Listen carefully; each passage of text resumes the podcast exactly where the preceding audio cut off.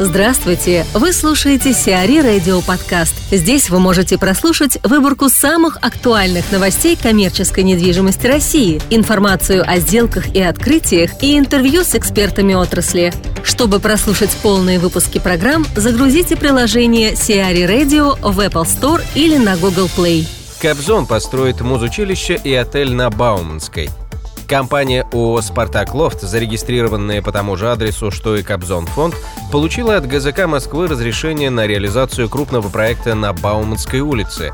Проект подразумевает строительство комплекса общей площадью 32 тысячи квадратных метров по адресу улица Бауманская, дом 11, строение 2, 3, 4, 5, 6, 7. В составе комплекса будут построены музыкальный институт на 16 900 квадратных метров и гостиница при нем на 15 100 квадратных метров. Андрей Лукашев, управляющий партнер АЛАМ, и Ольга Шарыгина, управляющий директор Департамента управления активами на Ибикар, обсуждают основные тренды на рынке офисной недвижимости в 2016 году и делают прогнозы. Начало слушайте в выпусках за 15 и 16 февраля. Как вы видите там развитие ситуации в других сегментах, например, в торговой недвижимости? В Москве и Санкт-Петербурге ситуация несколько разная, так же как и в офисной недвижимости. Питер себя чувствует получше и поувереннее и в торговле в том числе. По Москве пока вижу основной, основным трендом, основной проблемой это объем ввода по-прежнему.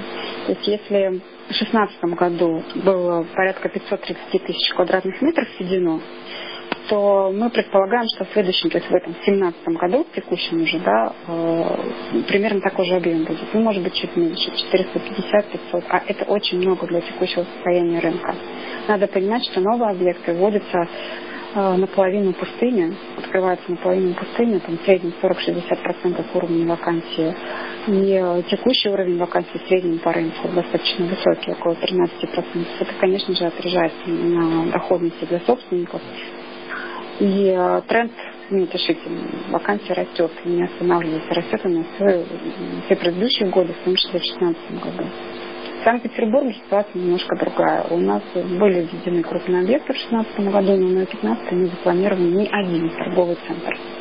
Ни один. И поэтому вакансия вообще не выросла, там мы отметили только 0,1% пункт, это практически ни о чем в 2016 году, и мы думаем, что примерно такая же ситуация будет и в 2017. А вот, конечно, в Москве нужно серьезно подумать о том, что делать с новыми площадьми, каким образом креативно развивать существующие пустые площади, каким образом сохранять э, посещаемость, поток и каким образом можно удерживать арендаторов. То есть все вот эти вопросы, которые были актуальны в течение последних двух лет, они по-прежнему актуальны.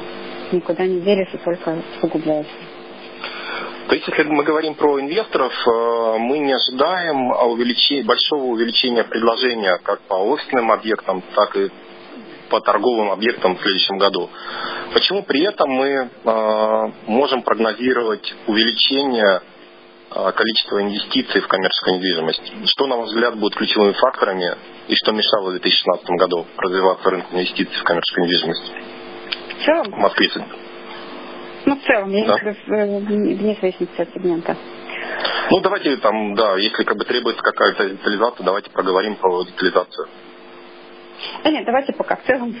Если Давай. говорить, э, да, если говорить э, про 2015 э, год, то я считаю, что больше всего мешала неопределенность именно в ценах. Я постоянно это повторяю и Вижу, как тяжело дается, даются ценовые переговоры и покупателям, и продавцам. Вот это вот было камнем преткновения. 16 год в этом вопросе стал уже таким переломным моментом. Если говорить, э, это если говорить про российские инвестиции, если говорить про иностранные инвестиции, мы очень ощущаем политическое давление, политическое влияние. Э, и я думаю, что очень многие ждали, пусть это звучит банально, но результатов выборов США и вообще общемирового климата чтобы понять, можно у нас вкладываться или нельзя. Именно поэтому процент иностранных инвестиций конкретно в 2016 году был невелик. Все были в таком состоянии ожидания. Ну да, негативная картина в макроэкономике э, в первой половине года, первой половине 2016 года все-таки останавливала инвесторов каким, каким-то активным действиям. Но после того, как мы во втором, квартале, во втором полугодии увидели, тренд на снижение инфляции, и по результатам 2016 года рублевая инфляция была зафиксирована на уровне 5,4%, мы увидели серьезное улучшение по в ожиданиях инвесторов и увеличение количества сделок, инвестиций в коммерческую недвижимость. На мой взгляд, да. конечно же, политические риски, там страновые риски, валютные риски.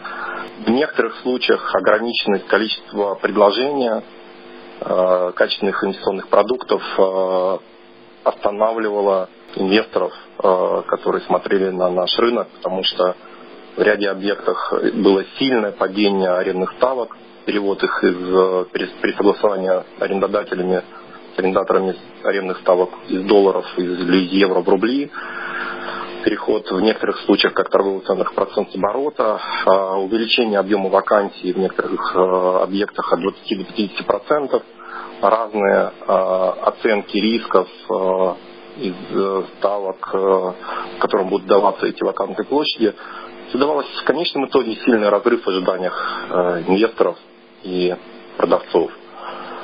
И по итогам, наверное, 2016 года, когда мы увидели некую стабилизацию, миграцию арендаторов из класса С и Б- в класс плюс и класс А, мы увидели как следствие снижения вакантных площадей во многих объектах – а снижение вакантных площадей привело к стабилизации арендного потока, пусть на каких-то там минимальных, но все же уровнях, что как следствие приблизило ожидания продавцов и инвесторов.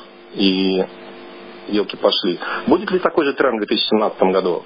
Или мы что-то нового сможем с вами зафиксировать а, прокомментирую сначала по поводу улучшения общей макроэкономической ситуации. Да, инфляция социальная зафиксирована почти в два раза меньше, чем в 2015 году. Это радует. Но при этом я сейчас смотрю глазами иностранного инвестора на наш рынок, у нас очень сильно укрепился, укрепился, укрупнился, в том числе укрупнился рубль за эти 12 месяцев э, на 17%, если сравнивать на 31 декабря 15 и 31 декабря 16 года. А это, как вы понимаете, негативный фактор для тех, кто хотел бы войти на наш рынок, потому что стало все немножечко дороже для них. Если уж надо было что-то покупать, то надо было это делать в 2015 году.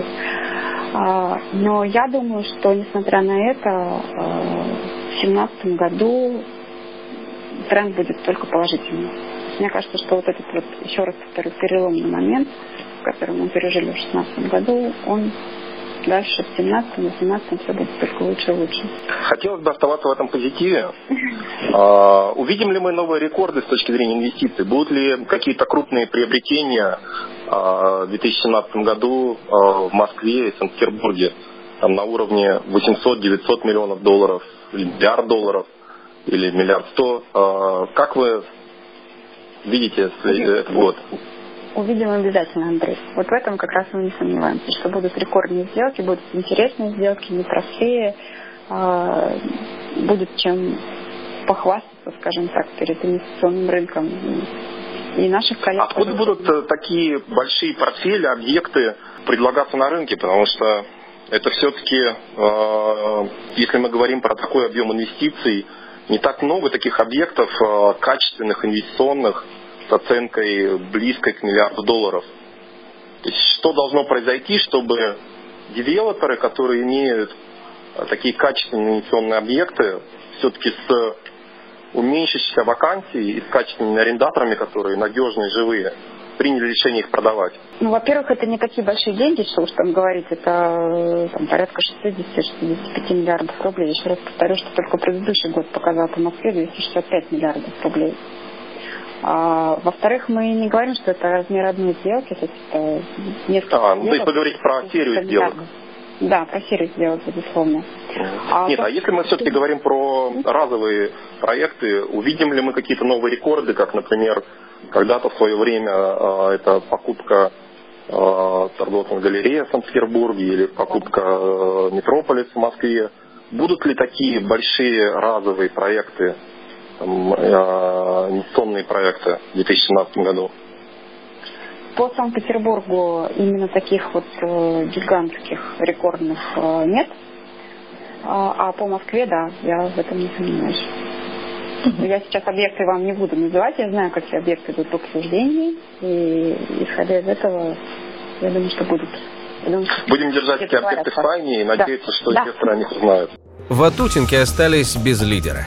Агентство ипотечного жилищного кредитования АИЖК обратилось в суд с иском о банкротстве ООО «Абсолют», входящего в состав «Лидер Групп». Компания планировала построить крупный жилой комплекс в районе деревни Ватутинки, Новой Москвы. Общая площадь комплекса на участке 116,9 гектара должна была составить около миллиона квадратных метров. «Абсолют» обязался выплачивать АИЖК по 135 миллионов рублей ежеквартально за аренду участка под строительство. Однако в 2014 году перестал вносить платежи в результате чего долг застройщика вырос к настоящему моменту до 1 миллиарда рублей.